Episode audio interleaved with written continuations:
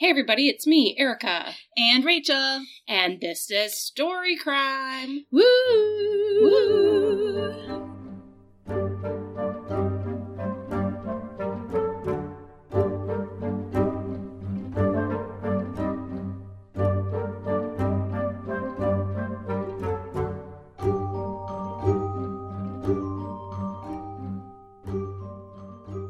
You doing today, Rachel? I am excellent. It's nice to be in person with you again. Still in person. We are recording a bunch of episodes back to back this weekend, so yay! Get ready. How are you doing? I'm okay. I'm a little tired. Uh, last night we partied hard until eight thirty, and then went to bed, and I'm still feeling it because you know. But That's just the way it is. Yeah. Otherwise, I'm good. We went to Costco today and had lots of cheese Oh my samples, god, so and many cheese samples. Why? Why so much cheese? almost got roped into a pierogi party by the pierogi guy, and it was fun. Yeah.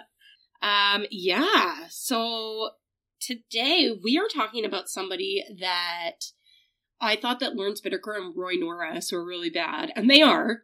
They truly are.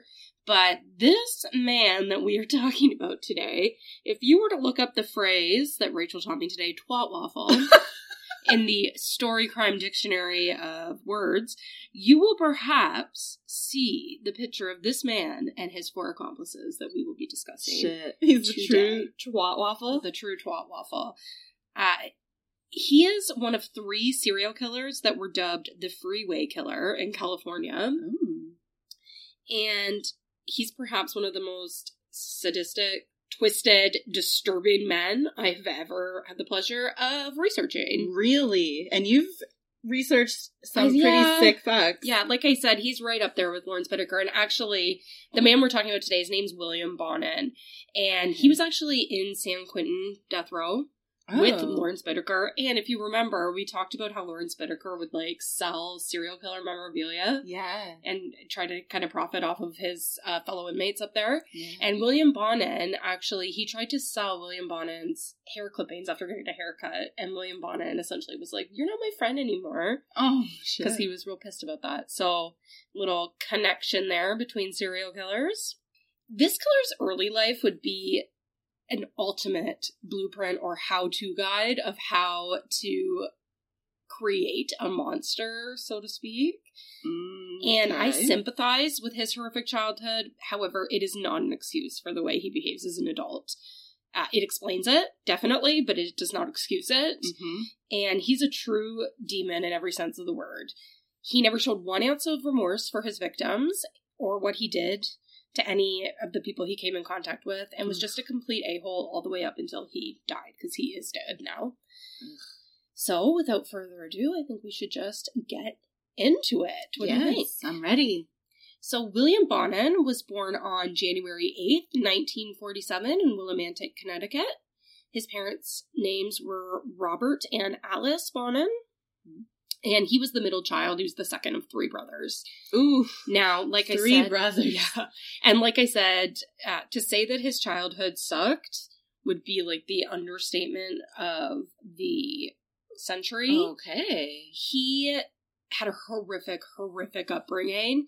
And again, like I said in the opening, it explains the monster he becomes. It does not excuse it because there are many people out there that suffer probably even worse childhoods than him and grow up to be functional members of society. Sure. yeah. However, it does not negate the fact that his childhood sucked. Sure. Now, both of his parents were alcoholics, and his father was known to be physically abusive to both Oh. the children and the mother. And the, um, his mother, Alice, Bonin's mother, Alice, believed that his father actually also sexually abused the children. Oh, come on. His mother, however, was described as being overbearing, codependent, and, and sometimes passive woman, but she would suffer from wild mood swings. And she herself was abusive in her own way to the boys. So, oh, really? in spite of this dysfunctional environment, Bonin and his brothers were actively raised in the church by their parents. Okay. Bonin's father, he had a really, really problematic ga- gambling problem. He would often spend all of the family's grocery money, mortgage money, whatever money they had, literally taking food out of the kid's mouths, essentially, Oh, to support his gambling, gambling habit. And this would lead the children to go hungry most of the time or without clean clothes. And Mhm. thankfully, neighbors in their community would step in. They would feed the kids, they would give them clothes, they would take them in for days at a time. Wow, that's Uh, nice. Just make sure that they were taken care of in some degree. none of them called Children's Aid. No. Okay, cool, cool, cool, cool. This is the 40s and early 50s, Yeah, so I I, I don't really know. People tended to try to help but stay out of people's business, Mhm. you know. I mean, at least they were helping. That's Yeah. one good thing. Now, there were times when Bonin's parents would just decide they didn't want to take care of the children, Oh, or, good. you know, one of the things I read was that when things became too desperate around the home, they would send the kids to spend time with their maternal grandfather. So this was Alice's father. Yeah. It was not a good move Uh-oh. to ever do that because he was a known convicted child molester. Oh, And he What? he had sexually abused Bonin's mother from the time she was a child, even up into adulthood, with her saying that even after she got married, he made sexual advances. and she knew that the boys were being abused. What? her father's care. so why send them there? Because I think it was just such a dysfunctional family unit to begin with. that they were better off there. Better off there. They were being sexually abused at home by the father, anyways. Oh, not Jesus. saying I'm not saying that that makes it No, okay. I know. I just like- you'll see that Bonin was abused and sexually abused by literally every trusted adult he ever came Oh my across. God. Okay. In 1953, when Bonin was just six years old, he was placed in an orphanage run by a convent. He claims he has no memory of his time spent there, but others who live there have said that the children would receive cruel and unusual punishments from the nuns, which included having their heads shoved into toilet bowls, Hmm. they would be forced to climb stairs until their legs gave out. And there was also a priest at this convent orphanage that would kind of cycle his way through the boys that Yeah. lived there, So you know what? abusing them. Yeah. So he doesn't remember because he completely blocked it out Oh, because I'm it was a traumatic, repressed experience. This is oh my god, this poor child. Now, Bonin would disclose that he had in fact been sexually abused by another boy at the orphanage. However, he refused to give any details about the abuse he encountered. Now, one thing that did come out after that he did disclose after his arrest was that um, during this time he would have been about six or 7 and I don't want to say this in a way that sounds offensive or anything, but he was almost a willing participant in his sexual abuse with this older boy. Hmm. And he would say that the only way he would participate in the sexual abuse was if he could be bound. Oh, Which as a six year old, he's asking to be bound. Yes, have his hands tied, and then he would participate. Oh, I don't like that. Um, and I'm just wondering if that could be perhaps because obviously with the adults that are abusing him are probably holding him down, like it's more of a comfort. Oh, I don't Kind like of. that at all. I don't know, but like I said, just horrific, horrific abuse that he experienced as a child.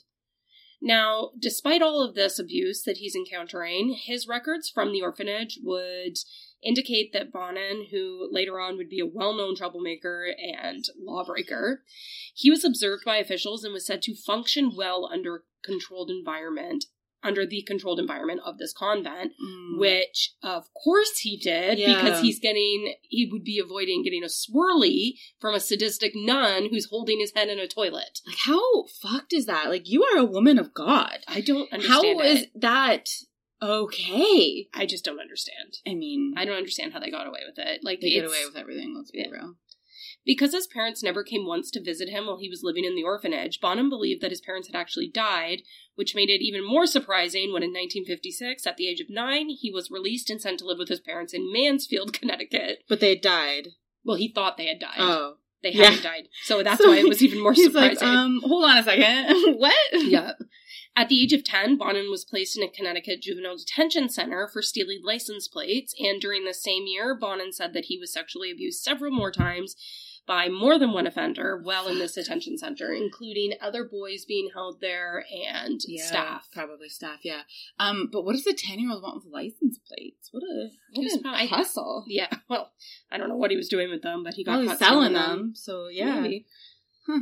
Now, because of his father's gambling addiction, the family's home in Connecticut was under foreclosure, and Bonin's parents decided to make a clean start in California, and that's how they ended up there. In 1960, when Bonin was 13 years old, the family relocated to Downey, California. Um, and his pa- once his parents or once the family moved there, his father would die shortly after of Mm. liver failure or cirrhosis of the liver. Bonin started high school in 1961, enrolling at North High School in Torrance. He was described as being a fairly unremarkable student, but more or less well behaved. Can you imagine describing a child as unremarkable? Like, pick some better words, like maybe below average, but like unremarkable? Yeah, I don't know. well, he was mostly a loner and felt generally uncomfortable and awkward around his peers, of course, because he's been abused by everybody who's ever come around him in his life. yeah. Now, during his teen years, he would start to come to the realization that he was gay, but that he also had an interest in pedophilia. Shocked? I'm Oh. not. Wait, hold on. He's 12? He's uh, 13. Well, it's during his teen years. So, pedophilia, he's still a child. No, but like this is during his teen years. Like he would He's be. still a child. Like, yeah, but so we'll he's just there. interested in younger than him? Oh yeah, like much younger. Oh, I don't like that at all. Now, it was during this time that Bonin would go on to molest his younger brother, Oh, come on. along with other neighborhood boys. He would often lure these much younger children into his family home with the promise of alcohol and pornography. what? To these younger kids? Oh, yeah. How are they even exposed to, like, want that? How?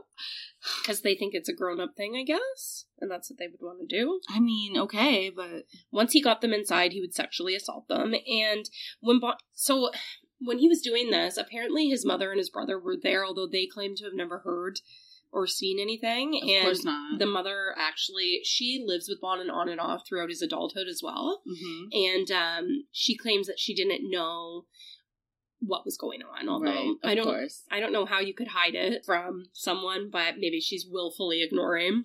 Now, when Bonin wasn't terrorizing and abusing the neighborhood children, he would spend his time down at the bowling alley. And bowling was the one bright spot in an otherwise bleak existence for him, and he actually became really good at the sport, competing in amateur tournaments and joining a league. Hmm, that's good. He enjoyed how the other bowlers would encourage and cheer him on while he played, something that he never got from his own parents or family. Bowling was the only thing in his life that he had ever really been good at and made him feel good about himself. I mean, I'm glad that he found something. Yeah. I know how it turns out, but like this age of him, Yeah. I'm glad that he found something. Bonin would graduate from high school in 1965 without very much to show for it at all.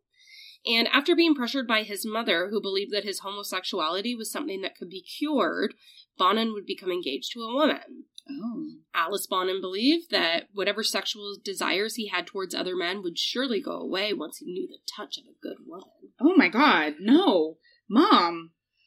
It's not entirely clear, but it would seem that she didn't know just how deranged her son's true uh, sexual desires were at this point. And 1965 would actually end up being a very big year for Bonin because not only did he get engaged, but he also joined the U.S. Air Force. There's like a real connection between military and serial killers, I'm telling you. Be careful. FBI guy, she didn't mean it. She didn't mean it. Oh, there is. Oh my god. They're gonna come after us. Why did they come after us? because they're the US military. Yeah, but you see this in so many um, serial killer cases. I know, but they They've don't want you to link it. I think they know. uh, so Bonin would spend five months in Vietnam as uh, Vietnam as an aerial gunner. He would end up logging over 700 hours of combat, and he was awarded with a Good Conduct Medal after risking his own life to drag a wounded fellow soldier to safety. Wow. Hmm. So on the surface, Bonin was playing the role of an all-American hero, but beneath the surface, his inner monster was boiling over.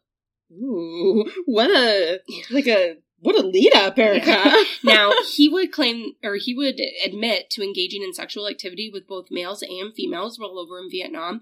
And later, he admitted to sexually assaulting at least two Air Force members at gunpoint. oh, come on. So imagine this person who sexually assaulted you at gunpoint now goes home and gets awarded with a Medal of Good Conduct.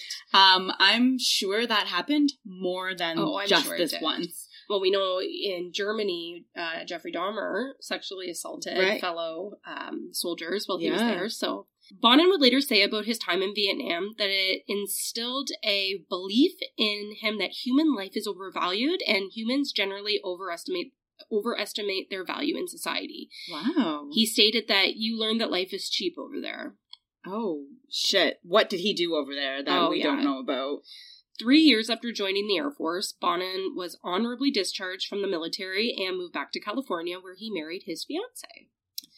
Now, this marriage would be short lived, and after he told her of a pretty horrific recurring dream that he had, she quickly filed for divorce. Oh. Gypped the fuck out. Can you imagine you file for divorce because of a dream? Yeah, so in the quote from uh, the Jack Rosewood book about William Bonin, his ex wife stated, He told me he had a, this dream a lot of times.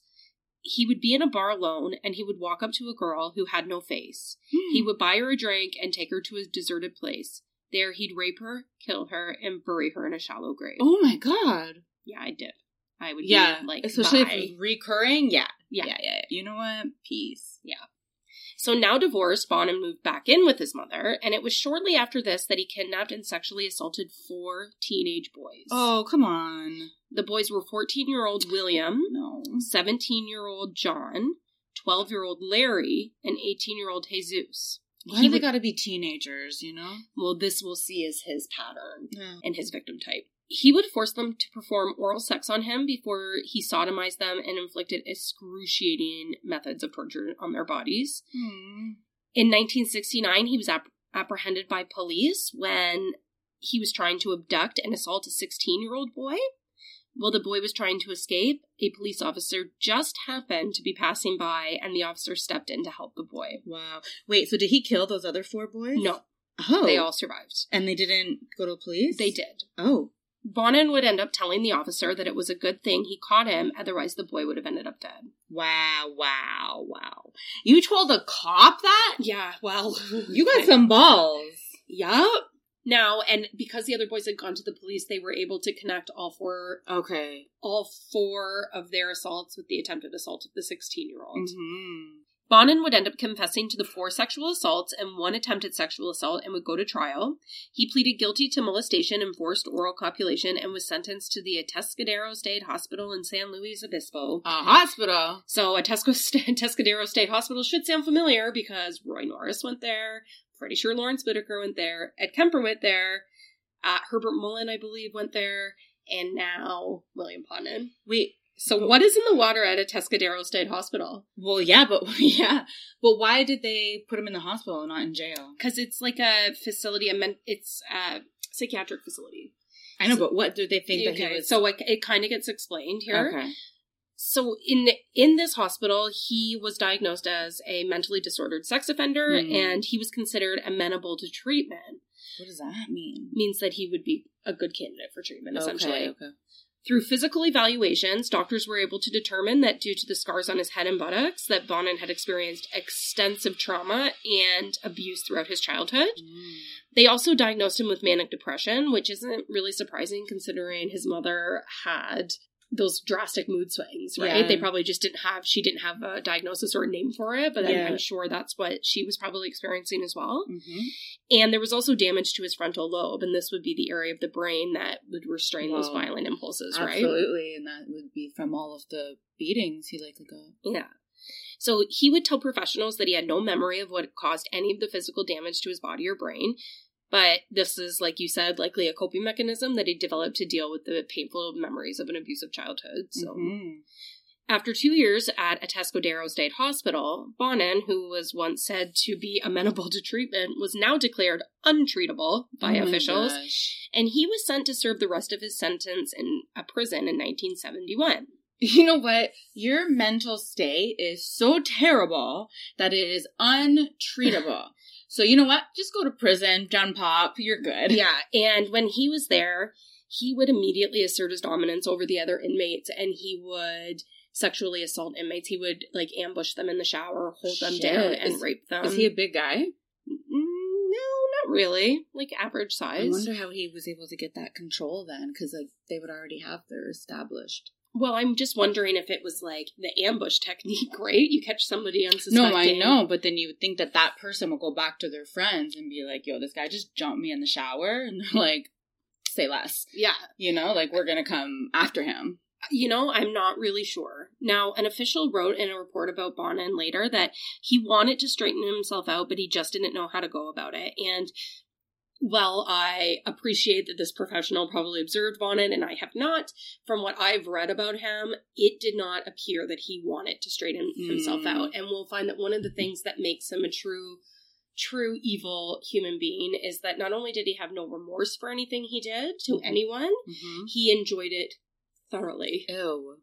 So, three years later, in May of 1974, Bonin was declared no longer a danger to others by doctors and was How? released. How? Because one thing he said was that he realized during that three years at one point that if he ever wanted to get out, he had to stop abusing the other people. So he put on this like mask Fake of it normalcy and faked it. Yes. So very Edmund Kemper of him. But like, how does authorities go from this man is untreatable to he's no longer to he's no longer a threat without any type of treatment? I have no idea. I'm just like, oh, he's cured.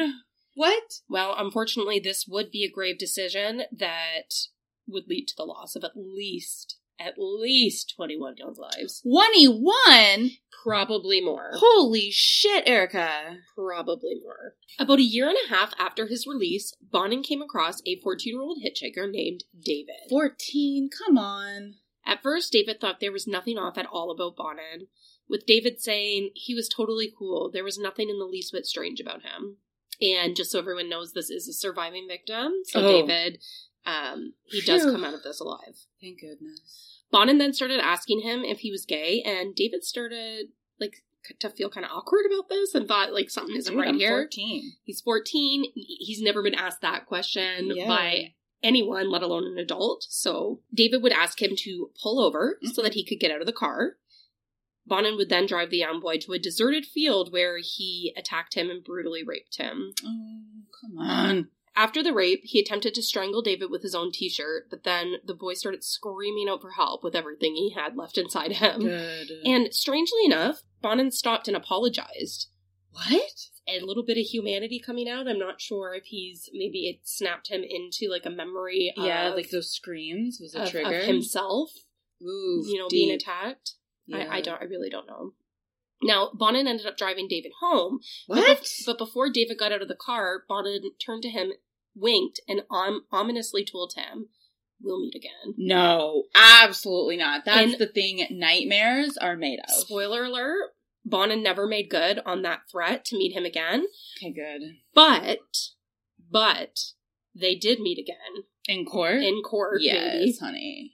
After this assault and attempted abduction of yet another teen, Bonin was sent back to prison. Yeah, thanks. At the time of his arrest, he was quoted as telling police that next time there won't be any witnesses. Oh, He would be charged with the rape and forcible or he would be charged with rape and forcible oral copulation of a minor, mhm. as well as the attempted abduction of a 15 year old boy, which had occurred just two days after Bonin's assault on David. Jesus. This time, he would serve a sentence of 1 to 15 years at the California Men's Facility where Lawrence Bittaker was One to 15 Yeah. years. What a range. in San Luis Obispo. Although Bonin denied his crimes to fellow inmates, because he was a convicted child molester, he was beaten and sexually assaulted on several occasions while incarcerated. So he was getting a little back.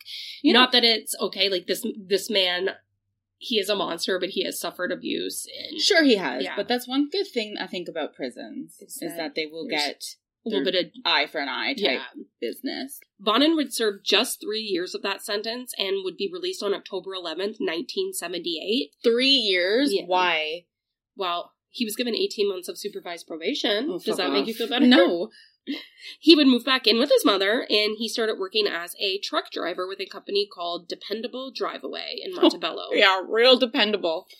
During his time, Bonin would become well known in the neighborhood as the local child molester due to his penchant for inviting young boys back to his parents' house under the guise of giving them free alcohol and watching porn. So he would have these parties where kids would just come over and watch porn with him. And it's very John Wayne Gacy ish. That's very disgusting ish. Yeah.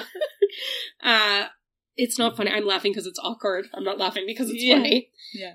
Although his mother and younger brother, like I said, were home when these boys would come to the house, still claim they never heard or saw anything untoward. However, Absolutely not. Bullshit, because his younger brother was also the victim of Bonin's assaults. Yeah, so- and how big is this house? Like you don't Yeah. hear voices. well, it was like tract housing, so it would be like almost townhouses, row houses. So, still you yeah. don't hear voices. No. absolutely. I don't not. believe that. I think again, willful deni- uh, denial isn't that what they call it? Yeah. Now, Bonin would start attending parties at his friend's house who lived down the street, and this man's name was Everett Fraser. It was at these parties where he would meet 22 year old Vernon Butts, who everyone should know that name. I mean, I don't think you should know it now, but now remember that name. Or Vernon Butts. Yeah. Vernon was an amateur magician and apparently also Oh. dabbled in the occult. He was known as being eccentric. He enjoyed reading horror fiction and cosplaying as Darth Vader. Um. Okay, is this a bad man? Before This is a bad man. Oh, okay, I hate okay. him. And William Bonin, sounds kind of cool, but no, he's a bad man. he's a bad man. And William Bonin gets the notoriety from these crimes, for lack of a better term.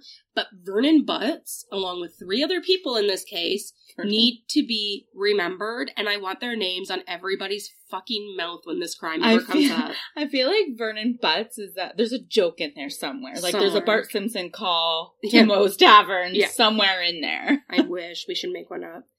So Vernon was also known to keep not one but two coffins in his apartment. What? Wait, what the fuck? He used You can one just go and buy coffins? Like, I guess you don't have to prove that you're using, using, them for death. Yeah, like what? Well, he would use one of them as a phone booth and the other as a coffee table.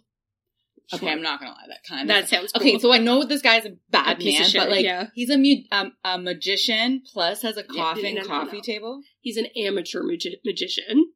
Still, if you can impress me with a card trick, Sure. but no, he's a bad man. Yeah. Now, shortly after meeting, the two men would get to talking, and they realized that they were both equally interested in sadistic rape and torture of young boys. Oh, I hate that. now, No, Vernon Butts at this you point, lost your cool card. Yeah. Vernon. now Vernon Butts at this point had never acted on his fantasies when it came to this.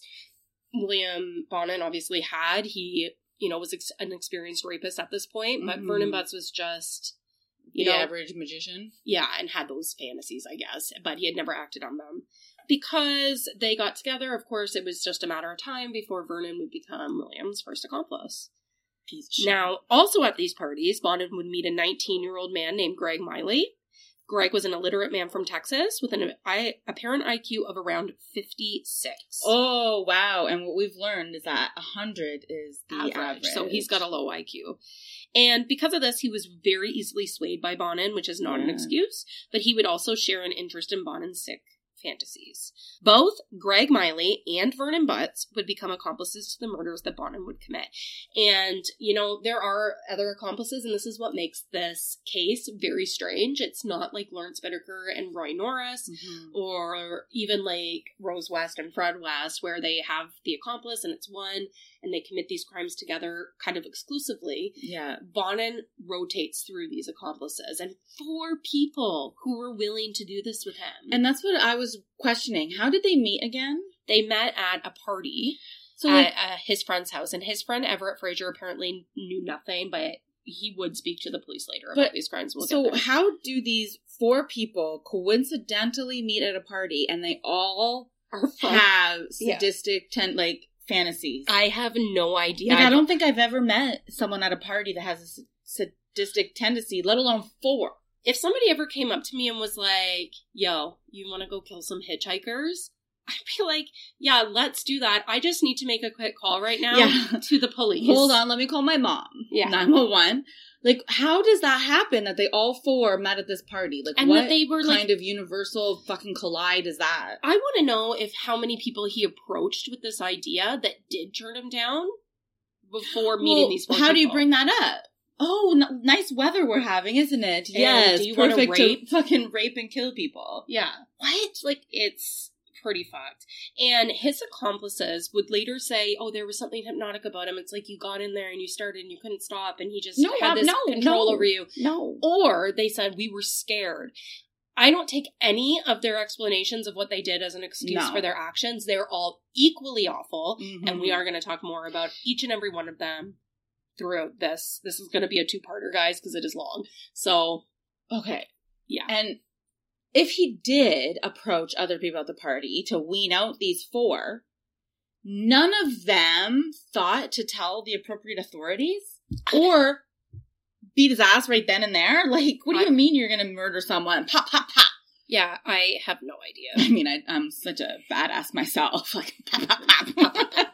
Now, before Bonin officially started committing murders, he would remove the inner handles from his Ford Econoline van, which he called the murder van. So, so Oh, very creative. Get out of here. Uh, so this would prevent his potential victims from escaping once they were lured or forced into the vehicle. When Bonin did select a victim, they would be bound, raped, tortured, and beaten in every single way you can possibly Oh imagine God. before eventually being strangled, usually by their own t-shirt, and disposed of like trash on the side of the freeway, in dumpsters and alleyways, or on, just on the streets of, of Los Angeles. Bonin, like I said, would actually be one of at least three serial killers in California that were dubbed the freeway killer by the press, the other one being Randy Kraft and sorry, the other two being Randy Kraft, the scorecard killer, and Patrick Kearney. Wow. Now, it's not uncommon, like I said, for killers to commit their murders in pairs, but William Bonin considered murder to be a team sport and, Stop it. like I said, would acquire at least four accomplices during his murder spree. A team sport. Yes. You're He's sick. very disgusting. You're sick. Very gross. Now, Bonin's first murder occurred on the morning of May 28th, 1979, and this time he would have the assistance of Vernon Butts, who we'll see is the most, he participates the most in the murders. Really? Thomas Lundgren was just 13 years old when he left his parents' house in Reseda that day and started hitchhiking. Thomas had reportedly told friends that he was going to meet a man at a skate park that was going to take pictures of him, which doesn't sound much uh, better. Yeah, honey. What? Yeah, I'm not really sure. So, unfortunately, he was spotted. Not saying that Thomas Lundgren got himself into this situation at all. No. I'm just saying that sounds a little Someone weird should have been well. alerted at Yeah. that story. Unfortunately, he was spotted by Bonin and Butts, who offered the boy a ride. He accepted the ride, a decision that would unfortunately prove fatal for this young boy. Thomas would be brutally raped and tortured by Bonin and Butts before they dumped his body. Thomas's remains would be found later that same day in Agoura. His autopsy showed that his genitals were removed, Oh, his throat was slashed, and his body was covered in stab wounds. oh my god, that poor child. Also showed signs of strangulation. Mm. Bonin would later deny his involvement in the murder of Thomas Lundgren, telling reporters that he didn't cut the dicks off small boys. Um, Sure, Bonin. what? Now, ultimately, he would never stand trial for Lundgren's death, but authorities still link Bonin to this murder. Wow. So this guy is murder, like this kid's murderer still. Well, if I mean, there? they think that they're pretty sure Bonin did it, although Bonin denies being. There was just no evidence. Ye- well, yeah. Later that summer, Bonin was arrested yet again for molesting a 17 year old boy, and because he was still out on probation, he should have been immediately sent back to prison to serve the remainder of the 15 year sentence. Yes. Due to an administrative error, No. he was l- released before his court date. No. No. So like, not okay. Yeah. Oh my god. You got one job. Mm-hmm. Bonin's friend and neighbor, Everett Fraser, would pick him up from the Orange County Jail, and on the way home, Bonin told Fraser, No one's ever going to testify again. I'm never letting this happen to me again. Oh fuck. Fuck. He could have been a one and done in jail for the rest of your life. He had should have been. not stupid fucking administration error. I think he should have been in jail after the four assaults, Assaults. and the one 100%. attempted assault, but A that's just me. On August 4th, 1979, Bonin and Butts would strike again. They spotted 17 year old Mark Shelton, who was walking to see a movie. It was highly speculated that Mark was forcibly abducted by the pair because neighbors reported that they heard screams around the time that Mark had left his parents' house. Mark would be tortured and raped, and he was at one point sodomized by Bonin with several different objects, one of which was a pool cue. During the attack, Mark went into shock, and because of the injuries that were inflicted on him, this state of shock he was in resulted in his death. Yeah, absolutely. Can you? Oh, you're like literally shocked to death. Yeah. Like that's. And you know what? Like just going back to the neighbor, hmm it makes me paranoid every time like I hear a child outside like neigh- in this neighborhood scream, like any neighborhood really. I want like I'm like, was that a shrill scream or was that a playful scream? And like a, a lot of people didn't know, and this is what they say. Neighbors around Bonin actually said was that they had heard screams coming from his mother's house when he lived there and was having those parties. oh, shit. And um, they that's exactly what they said. They couldn't tell if they were agony screams or if they were Yeah. playful screams. And like, there's a kid screaming right now. Imagine, and we're just like, no, yeah, you're just playing. Fuck me, Yeah. that's terrifying. It's scary to think of. Yeah, Well, and remember the Kitty Genovese's, right? Like that bystander effect. yeah. We oftentimes people in society think, well, it could be else. a scream, and, and if it is a scream of agony, somebody else will probably take care of it. Oh my god! Now I'm gonna be calling nine one one for every scream. Make sure you shut your kids up. Yeah. around me. Bonin and Butts would dump Mark's body in San Bernardino County. And now, because Mark Shelton died from his injuries before the couple, couple were sufficiently satisfied, they set to work looking for their next victim almost immediately. Mm. The next day, Bonin and Butts came across 17 year old Marcus Grabs. He was a German exchange student who was celebrating his 17th birthday Oh come on! Not on the kid's birthday. by backpacking across the U.S. He was last spotted hitchhiking along the Pacific Coast Highway, and between the hours of 11, 10 and 11 p.m., Marcus was picked up by Bonin and Butts. Mhm. They would begin their sadistic torture and sexual abuse of Marcus in the back of the van before heading back to Bonin's mother's house. Jeez. While at the house, the unimaginable torture and assault of Marcus Grab continued until he died. He was apparently stabbed more than 77 times. Expert- What? and experts say the overkill here and in other murders where multiple stab wounds and aggressive violence were present, that this could have been an attempt by Bonin to kill his homosexuality. Who burn like Burnen's homosexuality? No, to kill Bonin, like William Bonin. yeah. yeah. So seventy-seven times. Like that is Insane. That's a lot of overkill. like I can't even re- fathom. For somebody that's basically a complete stranger, that's why I think that that assessment of why they think he did that so he thought if he stabbed this kid lo- enough times that he would no longer be gay. or it's either he wanted to kill his homosexuality or again i'm not a licensed professional in any stretch of the imagination but maybe to even kill the memories of his tortured past could have been to assert such dominance over someone else and power over someone else that it's going to negate what happened to him in some way he's killing all those that people like my brain cannot even I know. Wrap around this. and again i'm not a licensed professional i have no but like I am, and I cannot Yeah. I wrap my brain around this. Bonin and Butts would dump Marcus Grab's body in the Malibu Canyon, where his nude and battered body was found the next day. He had a yellow nylon rope still around his neck Mhm. and an electrical cord around one of his ankles.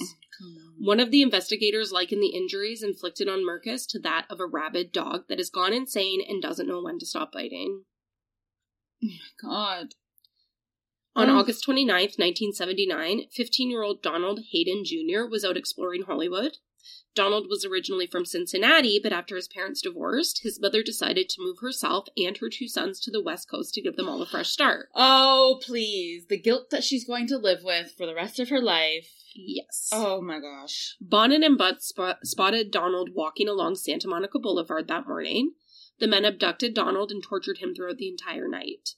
When they finished, they discarded his beaten and tortured body in a dumpster near the Ventura Freeway, giving him less respect than a bag of trash. Oh, please, Erica, come on. Donald's Oh. body was discovered at around 11 a.m. the next morning.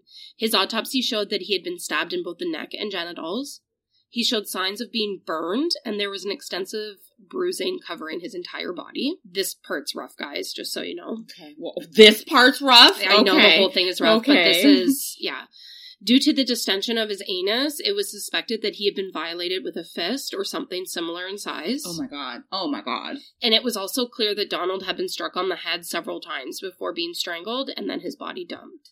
Oh, this poor child. It was extremely clear at this point that if Vernon Butts had any reservations about what he was participating in with his friend, that it didn't seem to bother him. Yeah, clearly not. He's such a fucking butt. Vernon was quoted as saying, After the first one, I couldn't do anything about it. He had a hypnotic way about him. No, there's nothing hypnotic enough to make you commit murder. torture, rape, murder. You cannot be hypnotized No. hard enough. Yeah. No. Two weeks later, the two men spotted 17 year old David Murillo. He was riding his bike to catch a Sunday night movie on September 9th, 1979. David was lured into the van. Once inside, he was bound, raped, and strangled before being bludgeoned with a tire iron. Oh my god. His body was discovered three days later alongside Highway 101. Eight days later, 18 year old Robert Wirostek was riding his bike to a grocery store where he worked as a clerk. He would unfortunately never make it there, and his body was discovered 10 days later alongside the I 10. Now, at this point, Bonin and Butts seemed to take a bit of a vacation from killing and decided to lay low for about two months. But by November, their desire to kill began to overwhelm them. What? Can you imagine your desire to kill Overwhelming you? is overwhelming? Like I mean, sometimes I have a desire for pizza that becomes so overwhelming. But, sure, uh, pizza, you know. carbs, grease, not a problem. On November 29th, Bonin and Butts um, abducted a unidentified teen. They beat, raped, and strangled him to death before dumping his body in Kern County. And I believe that that victim is still unidentified. There was no, they suspect he was probably a homeless youth Oh. um, or a runaway. Well, his life matters. Rest in peace, whoever you yeah. are. You poor soul. They would strike again just the next day. They abducted 17 year old Frank Fox from Bellflower. His remains were, were dumped on the Ortega Highway just near the I 5. His autopsy showed signs of beating, and there were lig- ligature marks around his ankles, neck, and wrists. Mm. They also found green carpet fibers in his pubic hair, and there were signs that a sexual assault had taken place. So they don't have any leads on any of these murders so far. We're going to talk about the police in a Oh little bit. fuck! Yeah. Don't even piss me off. Of course, when Bonin went to trial, the carpet fibers that they found on his body would prove to be a vital piece of evidence. And Jack Rosewood writes in his book about these fibers. Fox might not have survived his encounter with Bonin and Butts, but he would certainly do his part in death to see that his killers were brought to justice, even if it was from the grave. Good. 15 year old John Kilpatrick was Bonin's next, next victim.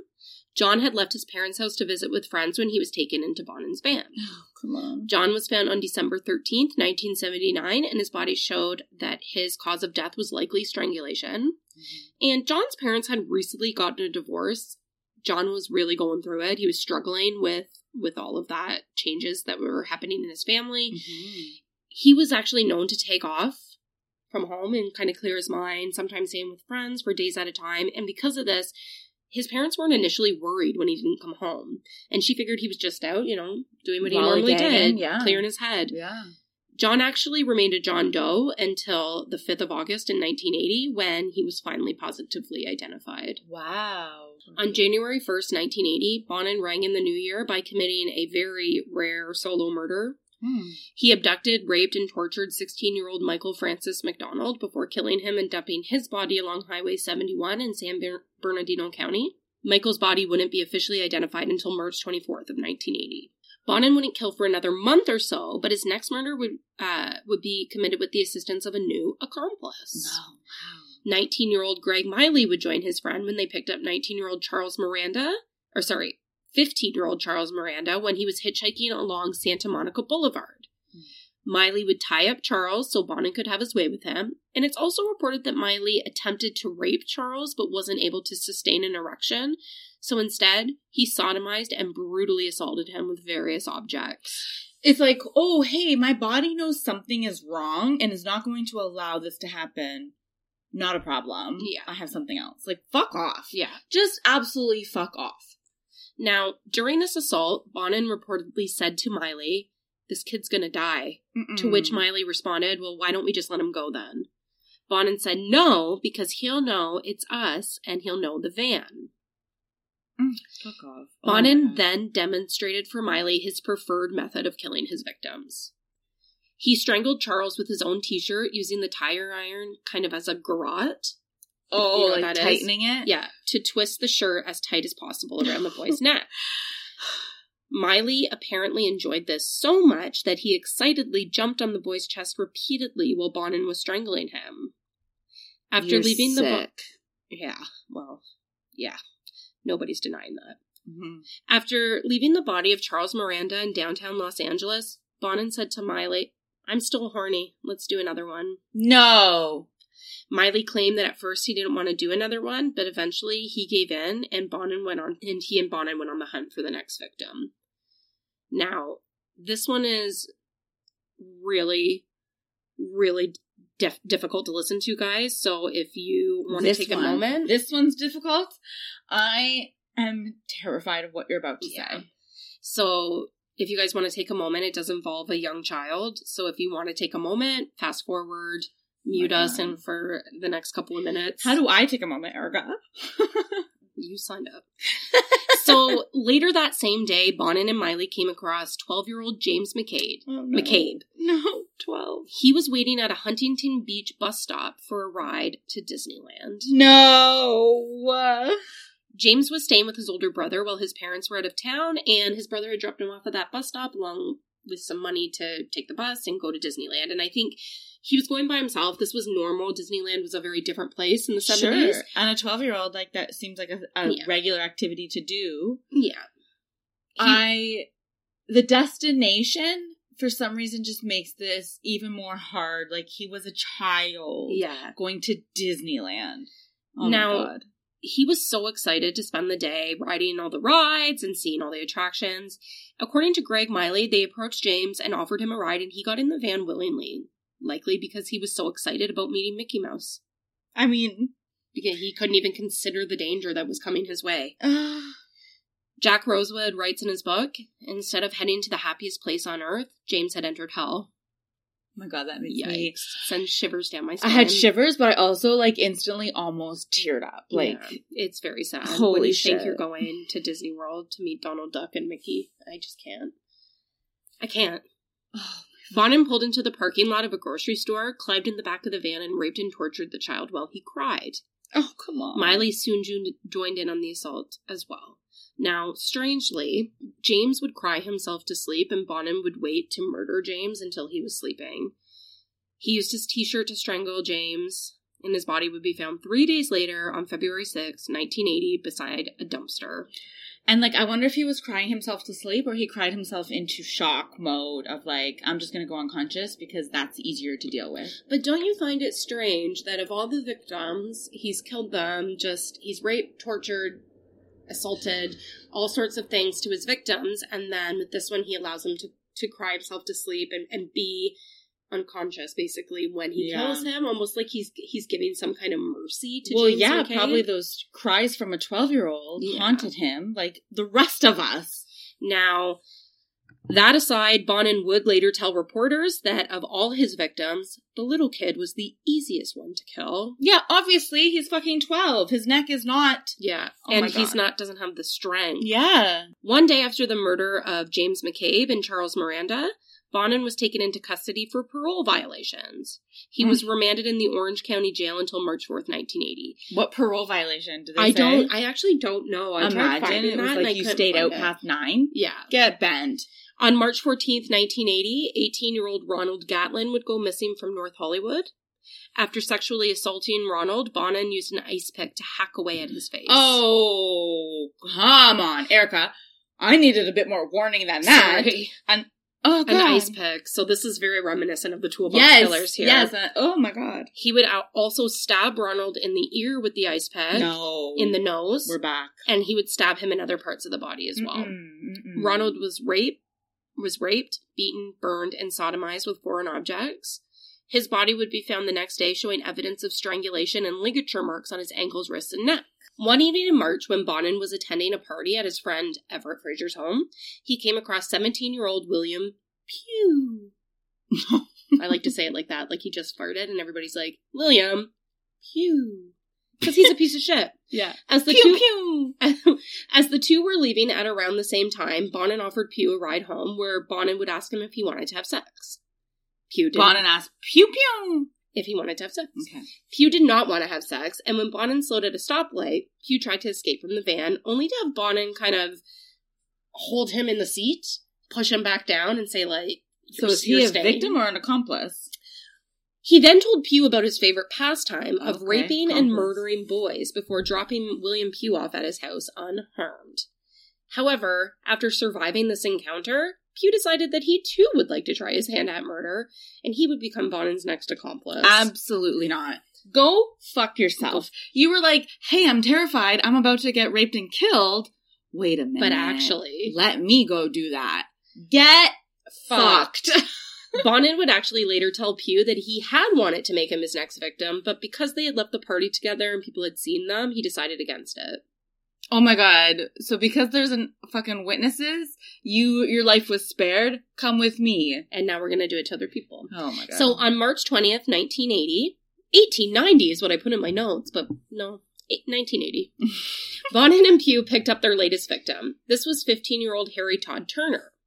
Harry had recently absconded from a boys' home and was spotted by Bonin and Pugh along A Street in Los Angeles. Mm-mm. According to Pugh, Bonin lured the boy into the van with the promise of giving him $20 for sex. twenty dollars. It is 1980 That's still cheap as fuck. when you have nothing. Okay, true, true, true, true. After raping and torturing Har- torturing Harry, Bonin bit into the boy's penis until it tore and bled. Bonin would then order Pugh to beat the boy up before Bonin strangled him with a t-shirt. They dumped his body in a Los Angeles alleyway, and his autopsy revealed clear evidence of the bite marks on his genitals, Yes. along with eight separate skull fractures. yes, dental marks, bitch. You're caught. On April 10th, Bonin was discharged from parole. Don't ask me why. Get out of here. To celebrate, he lured 16 year old Stephen John Wood into his van as he was walking to school. To celebrate getting off of parole, he picked up his next victim. Yeah. I It's like when Kemper got uh, discharged from parole and he had the head of that girl in his car, remember? I just Yeah. People, Oh my sick God. people. Now, Stephen actually knew Bonin through his older brother, so when Bonin offered him a ride, he accepted the offer without hesitation. His body was found on April 11th, and there was evidence of beating about his face and body and his head, and he had ligature marks on his ankles, wrists, and neck. Hmm. And Stephen's murder obviously just devastated his entire family. His older brother Carl took the news particularly hard and never truly recovered from the loss of his younger brother. Mm. Carl would develop a painful addiction to drugs and alcohol, and on Bonin's birthday, on January 8th, 1989, he would take his own life. Oh no. And Bonin did not fucking care. When he of heard about he this, care. he was He's like, "Oh, cool, a murder that I didn't have to commit." he, al- yeah, exactly. He almost killed both of them, basically. That poor family, that poor mother. Oh my gosh. Now, in this next murder, you will see that Bonin and his accomplices are escalating. I mean, they've been escalating this whole time, and what a lot of psychologists believe is that with each murder, it would get worse and worse because, like an addict, Yeah, you have to chase the dragon. yeah, Now, Erica, for my own mental capacity, and uh, It's- for those of our listeners, yeah. are we covering all twenty murders? so we are, but not in this episode. Cool. cool. We're just Yeah. gonna. We're almost to the end of out. this episode, to this part, to part one. Um, yeah, Okay. Just know I just need to be prepared because if they keep getting worse, I Yeah. need to be prepared. we need to have at least three shots tequila. yeah. So yeah, so we're gonna see a real escalation here, um, in you just the tools that they use in, in terms of torturing this victim. So I for me, along with the rest of you, trigger warning. Yes. on April 29th, 1980, Bonin met Darren Lee Kendrick in the parking lot of a grocery store that Darren worked at. Bonin, working with his old pal Vernon Butts on this one, lured Darren into his van with the promise of drugs. Mhm. His body was found the next day, and his autopsy would reveal a serious escalation, like I said, and what Bonin was truly capable of. He had been like, bru- and I just sorry to interrupt again. Yeah. I just cannot. And I think for me, I need that time to like process that there's going to be an escalation because how the fuck do you escalate from what he's already been doing? Anyways, I had to get that off my chest. Okay, go on. Darren had been brutally beaten and sodomized. He had ligature marks on his wrists, ankles, and neck. Bonin had stabbed Darren in the ear with an ice pick and in his nose. Oh Sever- and when he stabbed him in the ear with the ice pick, he had actually severed the top of his spinal cord. Oh And my god! This had actually resulted in his death. But before he died, he they noticed he also had chemical burns on his mouth, chin, and chest, and this was from being forced to drink hydrochloric acid. oh my god! Even with all the damage that had been done to Darren's body, he fiercely fought both of his attack- attackers until he became faint and vomited. And when he lost conscious- consciousness, Bonin strangled him with a t shirt. His body was thrown away like trash behind a warehouse near the Artesia Freeway. Bonin later said of the murder of Darren Kendrick, this kid started fading out and just like whimpering, and I don't like raping some lip limp piece of meat.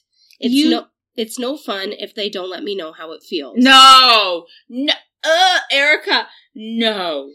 Guess we gave him too much of that stuff. Next time I figured I wouldn't use as much. Anyways, I'd gotten my rocks off and the kid was getting boring, so no more fun. So I strangled him.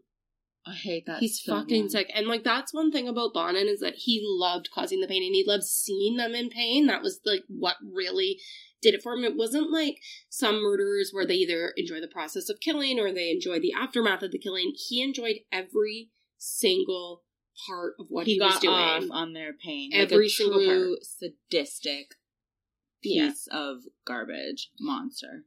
Now, when Bonin wasn't busy abducting and raping young boys, he did do his best to maintain some level of normalcy to those who knew him and knew nothing of this darker side of him.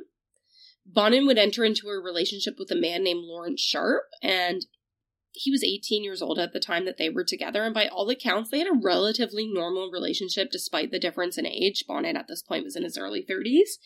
However, Bonin would eventually become, quote, bored with the relationship, and at some point between April and May of 1980, Bonin just killed Lawrence. Jesus Christ. Bonin said, I just woke up one morning and decided I was tired of him. I just got tired of having him around, so I decided, yeah, I should kill him. You know what? I could break up with him because this is a normal relationship, or Yeah. I could murder him. Like, get oh my Get god, fucked. yeah. Now, while all this is going on, the police are finding more and more bodies piling up on their caseloads. However, they weren't quite putting piece, the pieces together and making the connection that they had a serial killer on their hands. How? How not? They refused to believe that they had a serial killer going around, and it would be the media that first told the public about Bonin's murders. However, they referred to him as the freeway killer in Yeah. the press, as his identity wasn't yet known.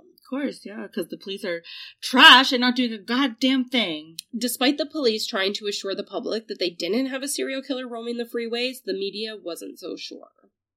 Reporter J.J. Maloney covered the story of the freeway killer for the Orange County Register and had a, had run the story in 1979 about the bodies of young boys turning up, tortured and strangled along the freeway. Thankfully for him, because what the hell are the police doing? Yeah. So Maloney had actually come across uh, an envelope of clippings. I don't know where he came across this, but he did. And the this envelope was labeled "Dead Gay Boys." Uh-uh. And he thought this is something I really need to follow. These are leads I need to follow. Like this doesn't Um, make sense. yeah, how do you Es- come across? Especially since this envelope contained the story of James McCabe, the 12 year old victim who was on his way to Disneyland. And he thought something's weird. Dead gay boys. And then there's this 12 year old Well- James McCabe. Like, how do you come across an envelope labeled that and just be like, you know what? Yeah. No, it's cool. Like, no, you're going to investigate that. Like, what? And he's a reporter, right? He's not even the police. Yeah, but he's gonna like he's gonna investigate for reporting Yeah. because that's quite the hot tip. Now, Maloney was quoted as saying, It appeared certain that a psychopathic killer was on the loose, and that kind of killer, once he starts, repeats and repeats and repeats. One killer, one spree. If the police wouldn't say it publicly, somebody had to. It won't be surprising to know that in the late 70s and early 80s, the gay community was treated, you know, not good. The Yeah. police were operating under the assumption that the amount of young male bodies being found around the state of California were either the unfortunate victim of several different murderers mm-hmm. or they were killed in some kind of gay crime of passion. Oh, fuck off. so basically, like what I understood from that was that this is a man. He's been raped, tortured, murdered, strangled, thrown on the highway. He must be gay, which Yeah. is would explain the gay dead boys, men, yeah. boys or whatever folder that he found. The police actually told Maloney that it wasn't unusual to find strangled young men around the city given the high population of homosexuals in the area. What? Which doesn't, I can't wrap my ra- brain around that kind of You know- thinking. and I know it's not that much better today, but like, you know what? There's there's been a lot of those around, so Regardless we of- just don't really care that much. in and in my opinion, regardless of whether or not they're homosexuals, they've still been murdered. Like, Yeah. what makes it different? I just and can't just because they were that. does not mean they were gay. And like, what? Well, and that's what I was going to say is that there's not really evidence to say that many of these victims that Bonin Yeah. and his accomplices were raping and murdering were gay. I'm Like, where is so- that evidence? I'm so angry right now. Despite the information that Maloney had found pointing to one offender committing these crimes, the police were not hearing anything of it and refused to follow the serial killer lead. Hold on. Did Maloney find things to to link it to Bannon? No, not yet. Bonin. Bannon. Why do I keep saying Bannon? Thankfully, Maloney strongly believed that the public had a right to know, and more importantly, that hitchhikers, the prime target of whoever was doing Mhm. this, so that they could protect themselves from becoming a victim for whoever was committing these crimes. Yes, thank you. Someone. On March 24th, 1980, when the story of the free will, freeway killer officially broke, the police were pissed. Many officers, Pissed? they were pissed because the paper ran the story. Many officers believed, then. Yeah, many officers believe that the story was crafted by journalists just to sell papers. Captain Walt Owensby of the Los Angeles County Sheriff's Department said, this has built up and created a lot of fear about a killer, and there is no evidence substantiating any of that. It's a total figment of the minds of journalists. He was what's that word? Wrong. Coverage of the of his crimes in the press didn't stop Bonin from committing his vicious crimes, and when stories about his victims started to pop up in the newspaper, he would cut them out and he started a little scrapbooking project. Of course he did. And he would flip through this with his accomplices. He would keep the scrapbook tucked away in the glove box of his murder van, and he loved reading about himself and took pleasure in being able to relive his crimes. Oh my god. Witnesses testified that he would point to different victims' pictures and say, That was number seven. No. That was number 14. No. Bonin would go on to commit at least two more murders before he was eventually captured in a way that I think will not surprise anyone. But you know what? If you guys want to hear about that, you're going to have to tune in next week to hear the conclusion of this motherfucker, William Bonin. That was evil, Erica. He's also Um, going to acquire another accomplice in the next episode, so. okay, so let's have that all important talk. How are we going to engage in self care after Well, this? we do have another box of wine. That's true. The Dome Lots of chips. And uh, like I said last week, we are working on something, a little something, something to put on uh, maybe our Buy Us a Coffee page or our Patreon that we're thinking of starting. So Ooh. that's what I'm hoping to do, and it's going to be something a little lighter. okay. And we're also going to do a face mask. Yeah. We're going to have that cake. We bought some cake. We bought an Oreo cake. Thank you, Rachel, for the Oreo cake. welcome. Uh, we bought a chicken pot pie. Yep, Costco. Thank you. Love them. Um, Self care. Self care 101. You know what? Let us know what you do for self care because that's imp- this. I'm I'm traumatized. Yeah. So if you want to let us know what you do for self care or anything else you want to tell us, you can do that by following us at Story Crime Pod. on Instagram. And if you want to send me an email about uh, you know, your self care tips or anything else you you want to share, you can do that at storycrimepod at gmail.com. And if you want to help support the pod, you can do that by giving us a five star review on Apple Podcasts. Every time you say that, can uh, if you want to help uh, support, I always think you're about to say if you want to help support the pet population, have your pet spayed Spayed and or neutered. neutered. You can do that too. Um, I'm a strong believer in neutering your pets. So is Bob Barker. Um, and if you want to go the next step further and help support us, you can do that on our Buy Me a Coffee page, which you will find in the show notes. So look there. Woo! We love you guys so much and thanks for listening. And we will see you next week for our epic conclusion of William Bonin. Can't wait. Bye, guys. Thank you for listening. Bye.